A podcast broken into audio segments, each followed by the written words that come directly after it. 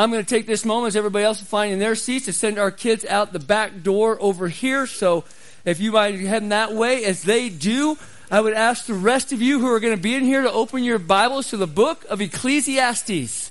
The book of Ecclesiastes, we are into week number two. Week number two, and as you're going to uh, Ecclesiastes, we're actually going to pick up in verse 12. The plan originally was to be in chapter 2, but I got a little sidetracked last week. I uh, shed a few tears last week. As a matter of fact, there's now boxes of Kleenex because everybody's like, hey, you can't do that and not have Kleenex. So now you have boxes of Kleenex there in front of you, so you can grab one of those. I'm, I'm, pro- I'm planning on not crying today, at least not until after the Packer game. But, um, uh, well, we'll see how that all goes. Uh, maybe you guys will be crying. Maybe. I mean, there, there's like a 2% chance, I think is what they said. So, um, they're saying there's a chance. All right, but anyways, uh, last week we, we found ourselves in the book of Ecclesiastes. We found ourselves laying out the foundation of what, of what Solomon found under the sun. He found meaningless life. Everything is meaningless. Everything is futile. Everything is vanity. A vapor, a mist, a breath on a cold day. That is where we were at last week. There's no reason or no, no wonder on why we were crying by the end of it, all right? Because that, that, that wasn't exactly a cheery message. But if we do a quick summary from last week, I had a thought. And the thought was is this, in that thinking that Solomon really lays out and debunks the myth of evolution and the evolutionary process. Now hear what I have to say with that because he says everything is cyclical. Everything just happens over and over and over again. Now, evolution would say that nature's progress is a straight line and it's constantly changing, it's constantly evolving to get better. It believes that we are better and smarter and more advanced than the previous generation. We tend to hold on to that thinking. But Solomon says the reality is it's not a straight line. Instead, the same thing keeps happening over and over and over again. History is a circle, or even maybe a better description is a cul-de-sac. A cul-de-sac. One generation after another drives around the cul-de-sac, worshiping their particular idol and trying to outdo their neighbor with more. More stuff, more power, more information, more sex, more fame. And so, as we often do, people make the mistake of thinking that movement is progress. Now, sometimes it is, but not always. In showing the cyclical nature of it all, he actually uses nature as a prime example. Then he shows us how humans mirror nature, that everything under the sun is a cycle. Each generation, you're born, you live, you die. Then it happens again, and it's all meaningless. Like I said, cheery. Makes you just feel good about yourself makes you feel good about going out into this world. But here's a good question. And that good question is this How did he get to that conclusion? How did he come to this conclusion? I mean, he came up with a conclusion. He came up with a final answer, but how did he get there? And I asked that question because of this. Because I got asked that question a lot when I was in school. Those of you who are teachers, you've asked that question a lot to your students. How did you get that answer? Why didn't you show your work? I didn't like math, but I was good at math up to a point. And that up to a point was because I could figure out everything in my head. And I could do it quickly. And the teacher would be like, hmm, that's the right answer, but I know you're cheating. And I'm like, no, no, no, I, I figured it out. Now, when it got to the formulas and all that kind of stuff like that, that's when I really got bogged down because I couldn't get those formulas going in my head. But the, the simple stuff from basically algebra on down, I could, I could do that. No problem. But the question constantly was, hey, we want you to show your work and how you got to that answer. Well, guess what Solomon's going to do for us today in the last half of chapter 1 and all of chapter 2? He's going to show his work. He is going to show his work that life under the sun is meaningless. That work leads to that answer. And it's going to lead to us even bigger question. If life under the sun is meaningless, then in what do we find our meaning? In what do we find our meaning? Because I'm not sure if you remember a few weeks ago, we, we gave you that gospel track. It was that red one that said Life's Ultimate Questions on it. And in it, uh, there was four questions that were there. And the four questions were, who am I? Why am I here? What's wrong with this world? And how can what is wrong be made right? That was the four questions of life's ultimate questions. Well, today we're going to take a, a different approach to those same type of questions, but we're going to narrow it down to three. And the three are going to be in origin, meaning, and destiny. For origin is, where do I come from? Going back to the other question would be, who am I? Meaning, what is my purpose? Why am I here? But then, destiny. What happens when I die? The truth is, the first book of the Bible, Genesis, it answers the first question. It answers the first question. It tells us that we come from God, that we are uniquely made in His image and likeness with dignity, value, and worth. The last book of the Bible, Revelation, it answers the third question by telling us we're going to return to God at the end of this life for an eternal sentencing, either to heaven or to hell. Simple, concise, a little bit more detailed than that, but that's basically what it says.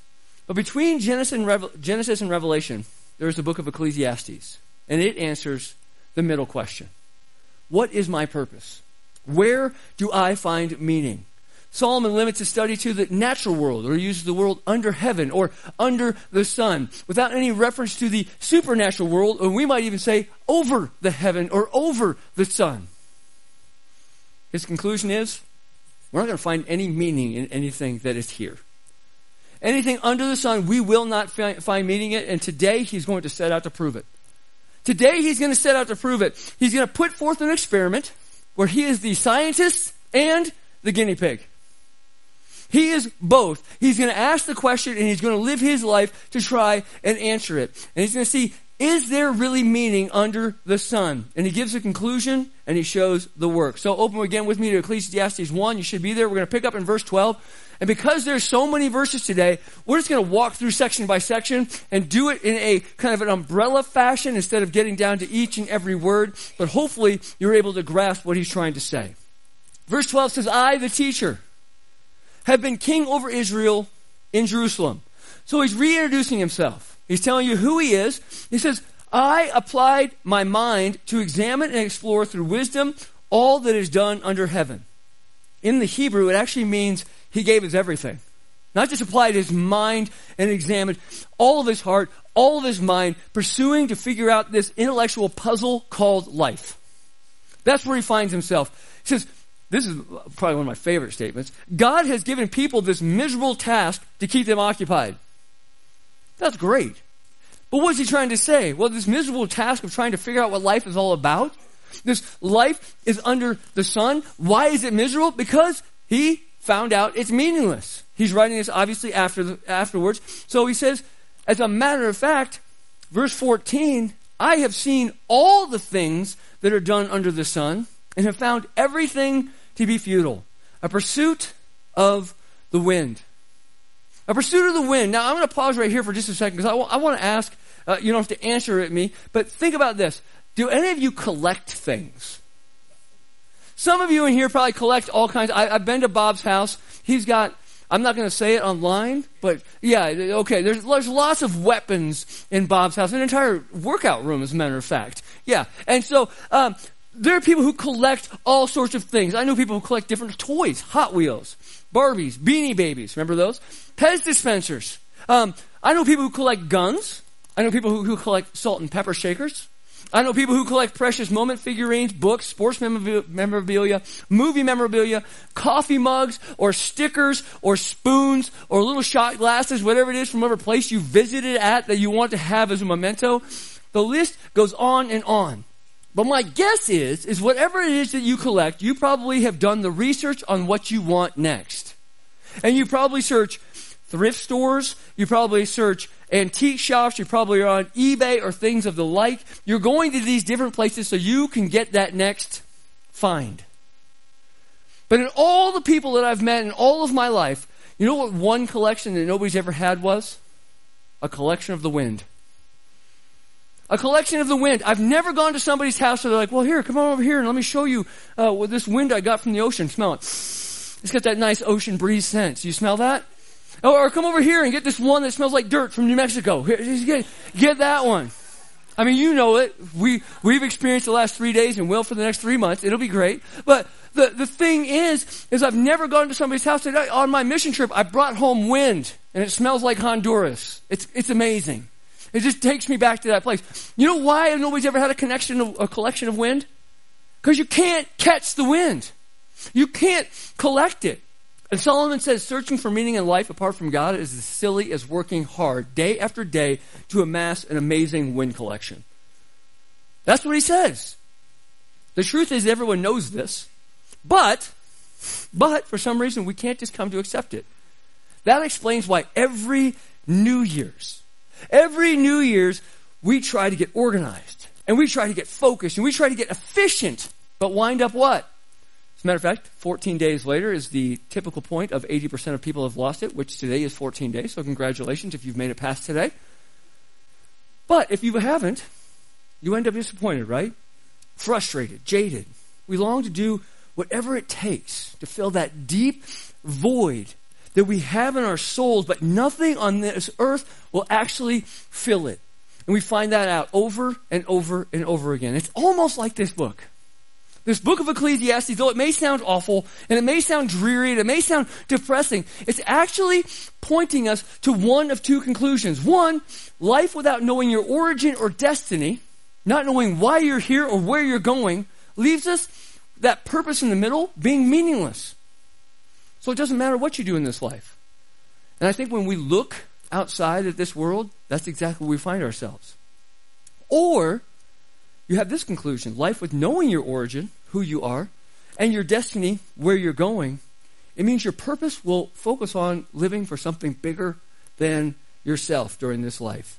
It's almost like we were made for a world that already had it all together. It's almost like in our distant, faint collective memory that our thought of home, it keeps us longing for more than what this world has to offer. That's why Solomon is talking about in verse 15 when he says, What's crooked cannot be straightened, and what's lacking cannot be counted. Crooked.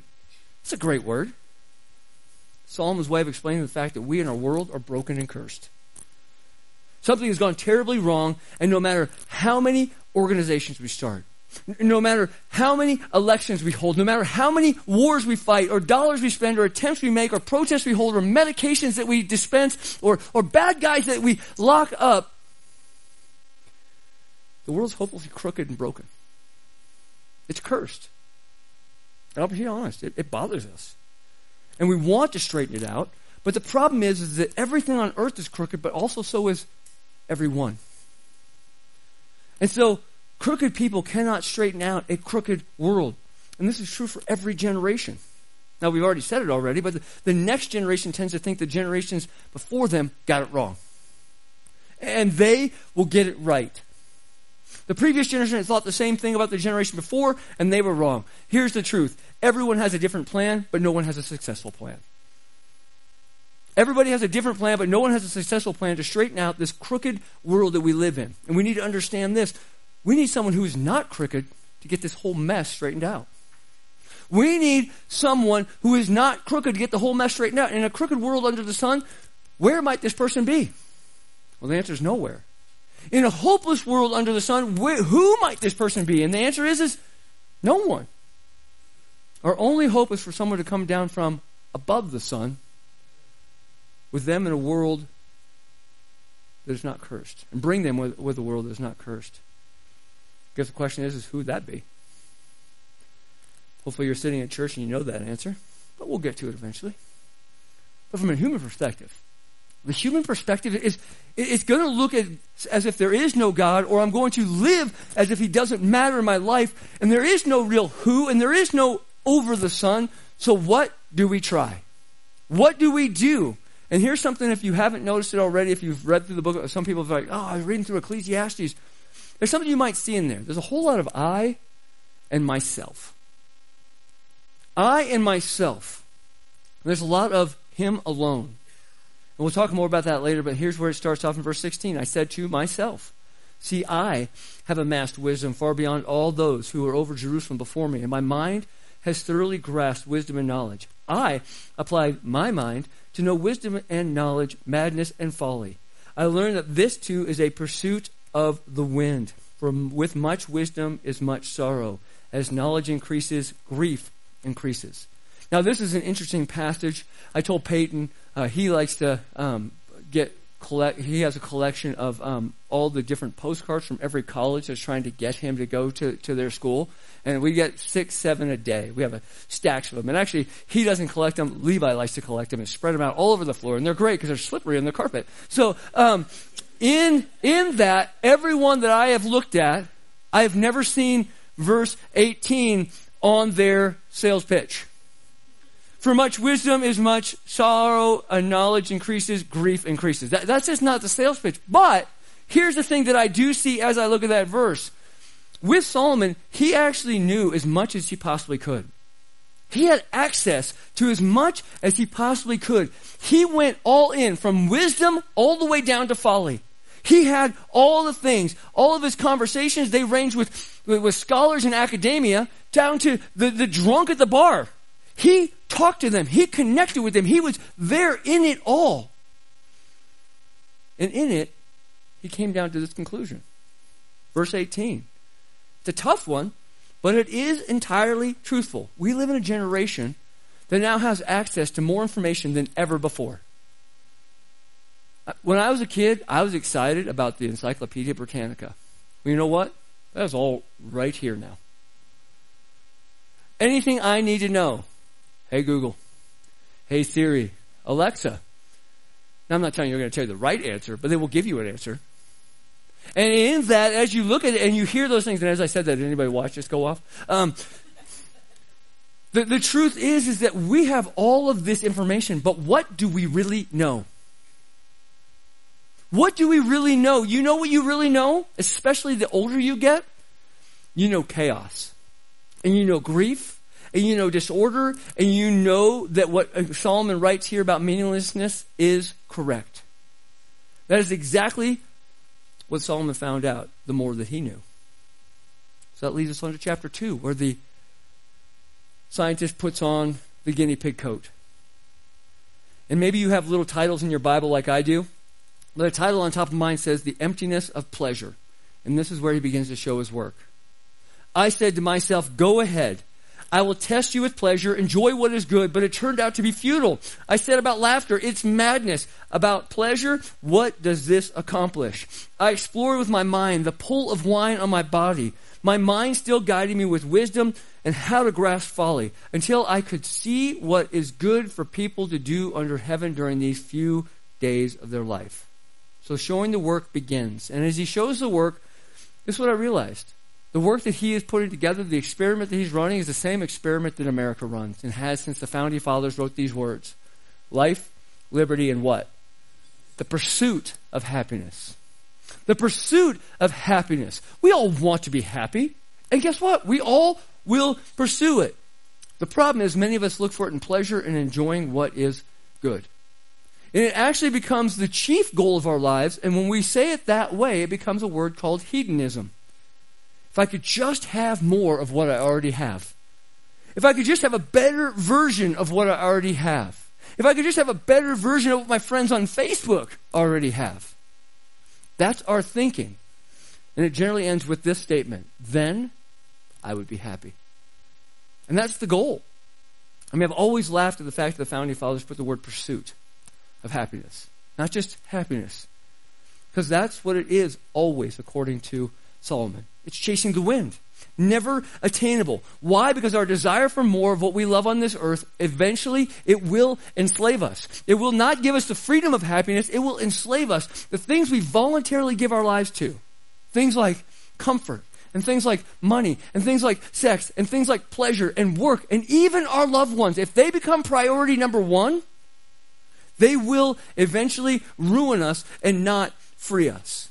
Then he says this. He says, ah, I drink, I drank the best wine with my meals. I, I, I, drank it. If you read over in First Kings, he drank from only gold cups. Now, some of you have a favorite cup to drink your favorite coffee. Because that is what's going to make you happy. And some of us need you to be happy and need you to drink those things so we can interact with you.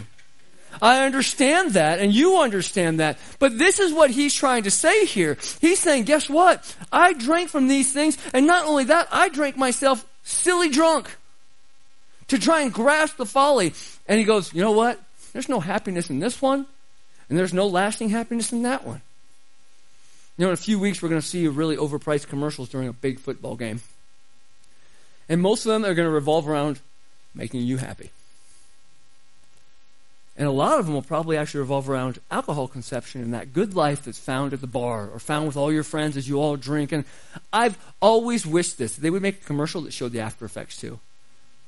I would love for them to show that picture of the, the woman hanging over the toilet at 3 o'clock in the morning.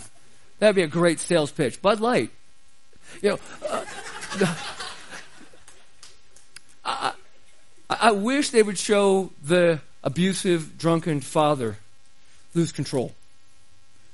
The loneliness crash, the addictions that follow, to really lay out Solomon's point that it really truly is all meaningless. It is meaningless. And that's why he says what he does. He says, these, this is what the people do for their meaningless few days that they're on this planet. That's it. I, I just wanted to see it. Well, next, he switches.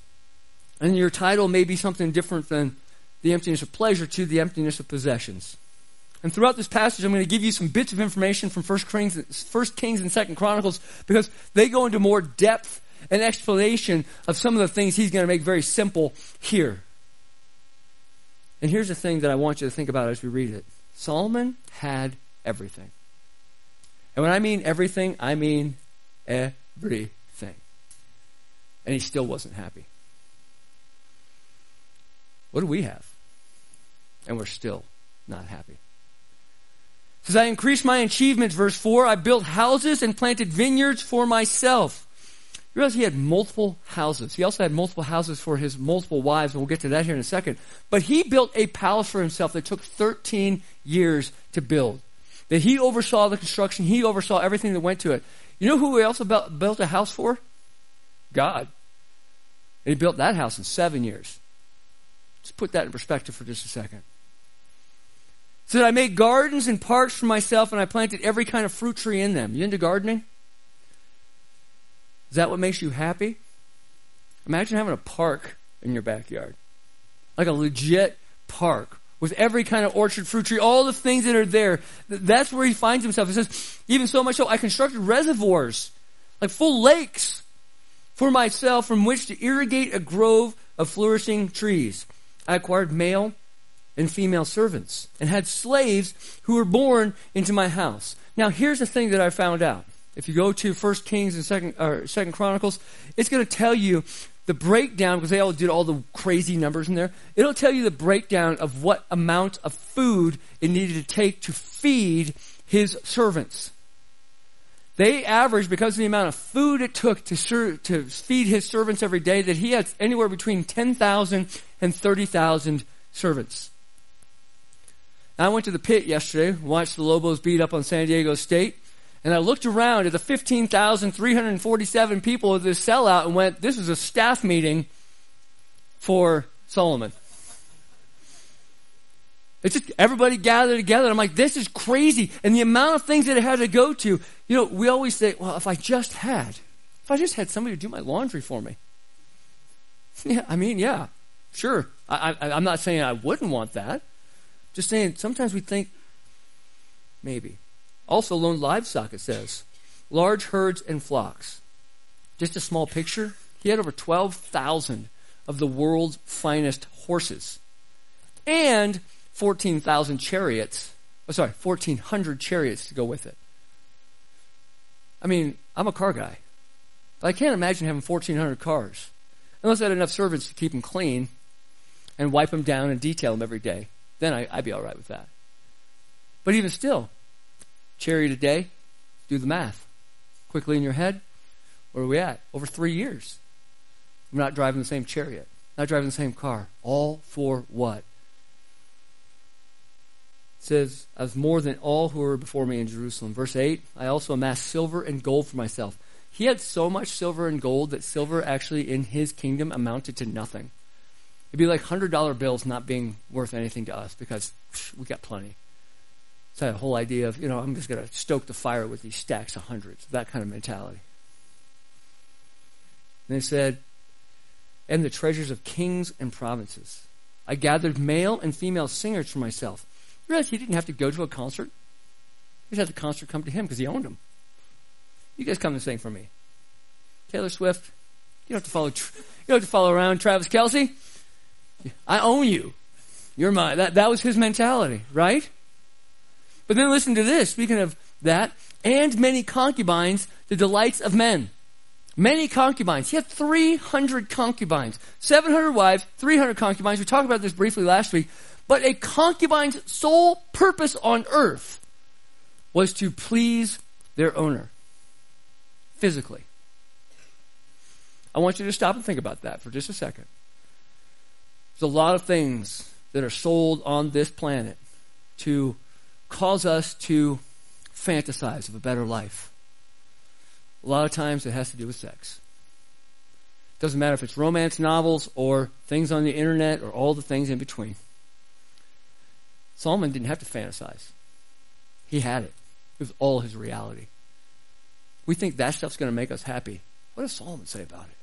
When he had it, he didn't have to fantasize. So I became great, it says in verse 9, and surpassed all who were before me in Jerusalem. My wisdom also remained with me. Then listen to this next statement. All that my eyes desired, I did not deny them. I did not refuse myself any pleasure, for I took pleasure in all my struggles. This was my reward for all my struggles. Just curious, did you hear how many eyes and my's were in there? This is the ultimate in selfishness. He was 100% self-indulgent, 100% a taker, a 0% giver. You know what the Bible says in the book of Acts? It's better to do what? Give than to receive. Apparently they were on opposite pages here. Or maybe Solomon came to that realization. When I consider all that I accomplished and what I labored to achieve, basically said, hey, I've worked hard for this. I deserve this. Ever heard that statement come out of your own mouth before? But listen to the result. I found everything to be futile in a pursuit of the wind. There was nothing to be gained under the sun. Solomon tried to find meaning by enjoying anything and everything apart from God, but found it to be meaningless and a meaningless waste of time. That's heavy. This just goes to prove that you can have a full life. You can have a fridge full of food. You can have a house full of stuff. You can have a closet full of clothes. You can have a bank account full of money, a calendar full of things to do, a mind full of knowledge, a stomach full of food, a full liquor cabinet, a resume full of experience, a full sex life, and everything else that goes with it, and still have an empty soul. A little math for you. If you don't get anything else out of today, but everything minus God is nothing. Nothing plus God is everything. Solomon arranged every aspect of his eternal world to give him the maximum pleasure. However, he never experienced happiness and satisfaction because his internal condition remained sinful. It remained sinful, and the highs of life eventually faded. And guess what? They always do. The cry of our culture is, well, don't repress those desires. Because that's dangerous. It could lead to depression. It could lead to, to even suicide. No matter what your desire is, no matter what, whether it has to do with gender identity or sexual orientation or pleasure or dreams, don't repress them. And Solomon says that thinking is dangerous. And that thinking will lead to depression. And that action could also lead to suicide. It could be deadly. You may get whatever you wanted, but you will not want it once you get it because that is how it works. In the end, it will not satisfy. The truth is, is God loves you. God loves you, and He knows indulging under the sun leads to brokenness. Pleasure is not bad, but because of the fall, when we make pleasure, pleasure the final thing, it, it ruins everything. It cannot be ultimate. Said it last week, say it again this week. Pleasure is a good thing, but when you make it a God thing, it becomes a bad thing. It becomes an enslaving thing. So if, if foolish hedonism doesn't work, then maybe living the right kind of life will, right? Well, let's pick up in verse 12. Then I turn to consider wisdom, madness, and folly. For what will the king's successor be like? He will do what he's already done. The next generation is going to say, but you didn't try this. I bet this will work. You know what he says? No, it won't. I did try it, and it won't. I realize there is an advantage to wisdom over folly like the advantage of light over darkness. The wise person has eyes in his head, but the foolish walks in the dark. Yet, I also knew that one fate comes to both. Basically saying, hey, if you're wise, it's like walking in the light. If you're foolish, it's like walking in the dark. The wise people see the traps ahead and they avoid them. The people who walk in the dark are going to stumble and they're going to fall. But the problem is, they all die. They all die. That's, that's what he says. He's like, they all die. Verse 15. So I said to myself, what happens to the fool will also happen to me. When they have been overly, why then have I been overly wise? And I said to myself, that's also futile, for just like the fool, there is no lasting remembrance of the wise, since the days to come both will be forgotten. How is it that a wise person dies just like a fool?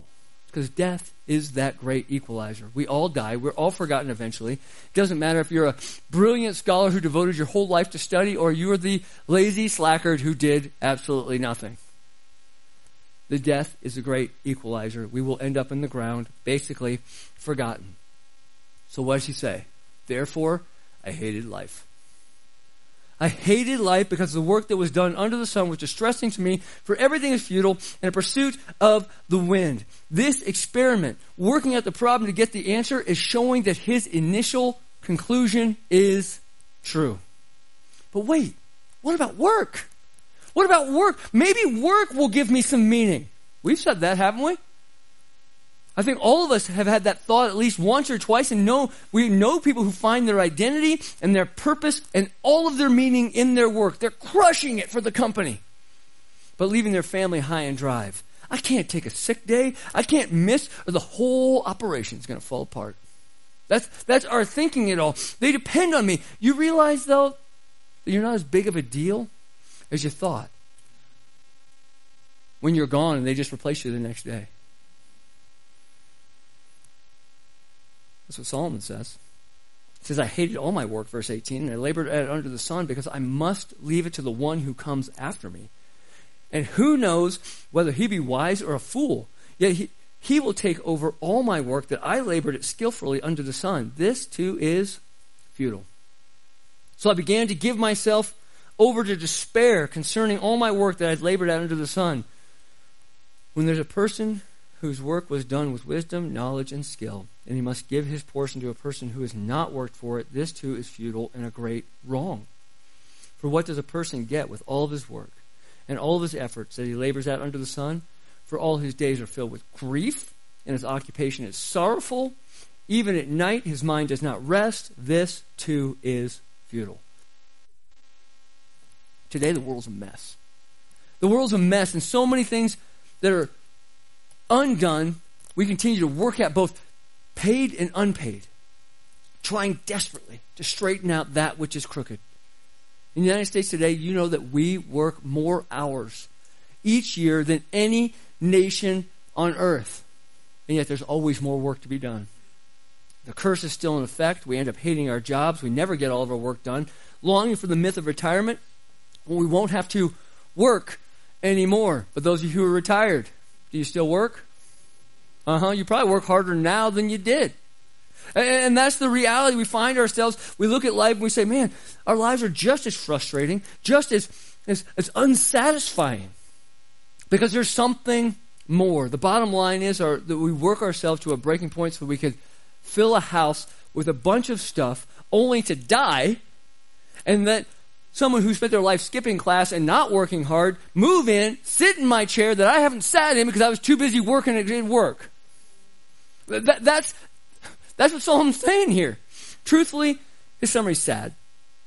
It's sad. No matter how hard you study in school, no matter how good a grades you get, no matter if you get the right degree, even if you land your dream job, you're still going to end up frustrated because there's something more. Johnny Mills uh, sent me a clip the other day from a 30 for 30 episode on ESPN, and it's by, about my favorite football player, Reggie White. And Reggie White, even before he was a Packer, was my favorite football player. He's called the Minister of Defense. He was a, an ordained minister of all things, and uh, and he he lived it out. He preached the gospel. All glory went to God. But on uh, uh, in 1996, the Packers won Super Bowl 31. He ran around holding up the trophy, did all the things. But the day after, they had a little special thing for him. They're like, man, Reggie, you just won the Super Bowl. How do you feel? You know what his answer was? tired. Tired. He said, My whole life, my whole life I played football, dreaming for this very moment. And I came to the realization as I hosted, hoisted that trophy, there's got to be something more. There's got to be something more. I'm not trying to ease the pain of what might happen this afternoon. I'm just saying, there's way more to life than football. There's way more to life than all of us, and he's trying to lay it out there. As a matter of fact, I was reading a thing from Jayden Reed, who's one of the rookies on the Packer this year, and they were talking about how their team just has this great com- camaraderie. And somebody said, "Well, you know, what do you think? How do you think it, it helps out in football?" And he's like, "I don't, I don't care about football." He said, "Football's going to end. Football will not last." He goes, "The relationships I build are what's going to last." And that camaraderie is where it's important. And I look at that and go, you know, that's the same thing in the church. But what about Solomon? Is there something more? Well, I hope so. Look at verse 24. There's nothing better for a person than to eat, drink, and enjoy his work. I've seen that even this is from God's hand. It's the first time I've noticed him mention God today that. Because who can eat and who can enjoy life apart from him? For the person who is pleasing in his sight, he will give wisdom, knowledge, and joy. But the one who is a sinner, he gives the task of gathering and accumulating in order to give over the one who is pleasing in God's sight. This too is futile pursuit of the wind. And that's quite a conclusion, but quite the closing question as well. Who can enjoy life apart from God? I heard or read in my studies this week, but I couldn't find it again to give it proper reference. But it's one of these ideas that stuck in my head. But he said this Solomon did all of this work alone alone. Physically alone, it was always I, myself, my, but also spiritually alone. He tried to do it all under the sun, apart from God. But the overall idea I read was this anything I do alone may be fun in the moment, that moment fades quickly. And sometimes it's not even fun in the moment. Have you ever ridden a roller coaster by yourself? Because nobody wanted to go on it, and you get off and you're like, yeah, high five, nobody it's just not that great when you're doing it alone. But, but in this, you're seeing what if I did it with others? What if I do it with friends? What if I do it with family? What if I do it with my kids? Then it's different, isn't it? It's not just an event, it's, it's a memory. It doesn't matter how big or how small, it has more meaning if it's not alone. I can go on a tour around the world by myself, or I can go on a, on, on a trip down to the ice cream store with my kids, and that ice cream store is going to tell you, stand out so much more. That picture carries over to our Heavenly Father. Why do you do what you do? Why do we work and live and love and laugh and enjoy relationships and the pleasures that are given to us? It says it's from God's hand. Is it to try to please ourselves? Because if it is, it's going to turn out meaningless. But if it's to do the will of the Father who glorified Him while abiding in the Son, that's going to change everything. That's, that's the challenge I gave to Pastor Bruce up front. It, it's about Christ. That's why we do what we do. That really is the question of life between origin and destiny. In what can I find meaning? And the only answer, the only answer is Jesus Christ. He is the only place we find meaning. The question is, though, is now that you know the answer, now that you've seen the work that Solomon has put into this, to know the answer is correct, how will it change the way you live your days between your origin and your destiny? Let's pray together. Father, thank you for today. And thank you for the opportunity to be able to dive into your word. Thank you for preserving it for thousands of years so we could even see it. Thank you for challenging Solomon to take all that he had and show us the answer. To show us the work, how he got to that answer. And God, today, I know I struggle with it on a regular basis. Anytime I drive past a car lot, anytime I walk into a Best Buy, anytime I, I think I got to have that. But the reality is I don't. The only thing I have to have is you. And I pray that you are working on hearts and minds, even in this room. That even those things that we may have, they're not bad until they become our focus. We want you to be our focus. It is all about you. If there's people in here that are struggling with that, God, I pray that you're working on their hearts, that they're talking with you and having real, frank conversations, and being truthful with each other. being truthful with you, being truthful with themselves. To say, yeah, God, this is where I'm striking out. And this is where I need your wisdom and your strength and your power to overcome. God, for somebody in this room this morning that's in that position, I pray that you're working on their heart. And I pray that you are continuing to challenge each of us to grow closer to you as we walk in you and not in this world. We pray it in your name. Amen. I'm going to jump down here in the front and I would love to pray with you. I'd love to talk to you about who Jesus is. I'd love to talk to you about what he has done, why he is the answer. If you already know that and you're just saying, I just really struggle though, that other stuff gets in the way. I pray that today is a day that your, your heart is clear and that you can repent of worshiping those other idols and say, God, it's all about you. I'll be down here in the front. As I said, we pray this last song.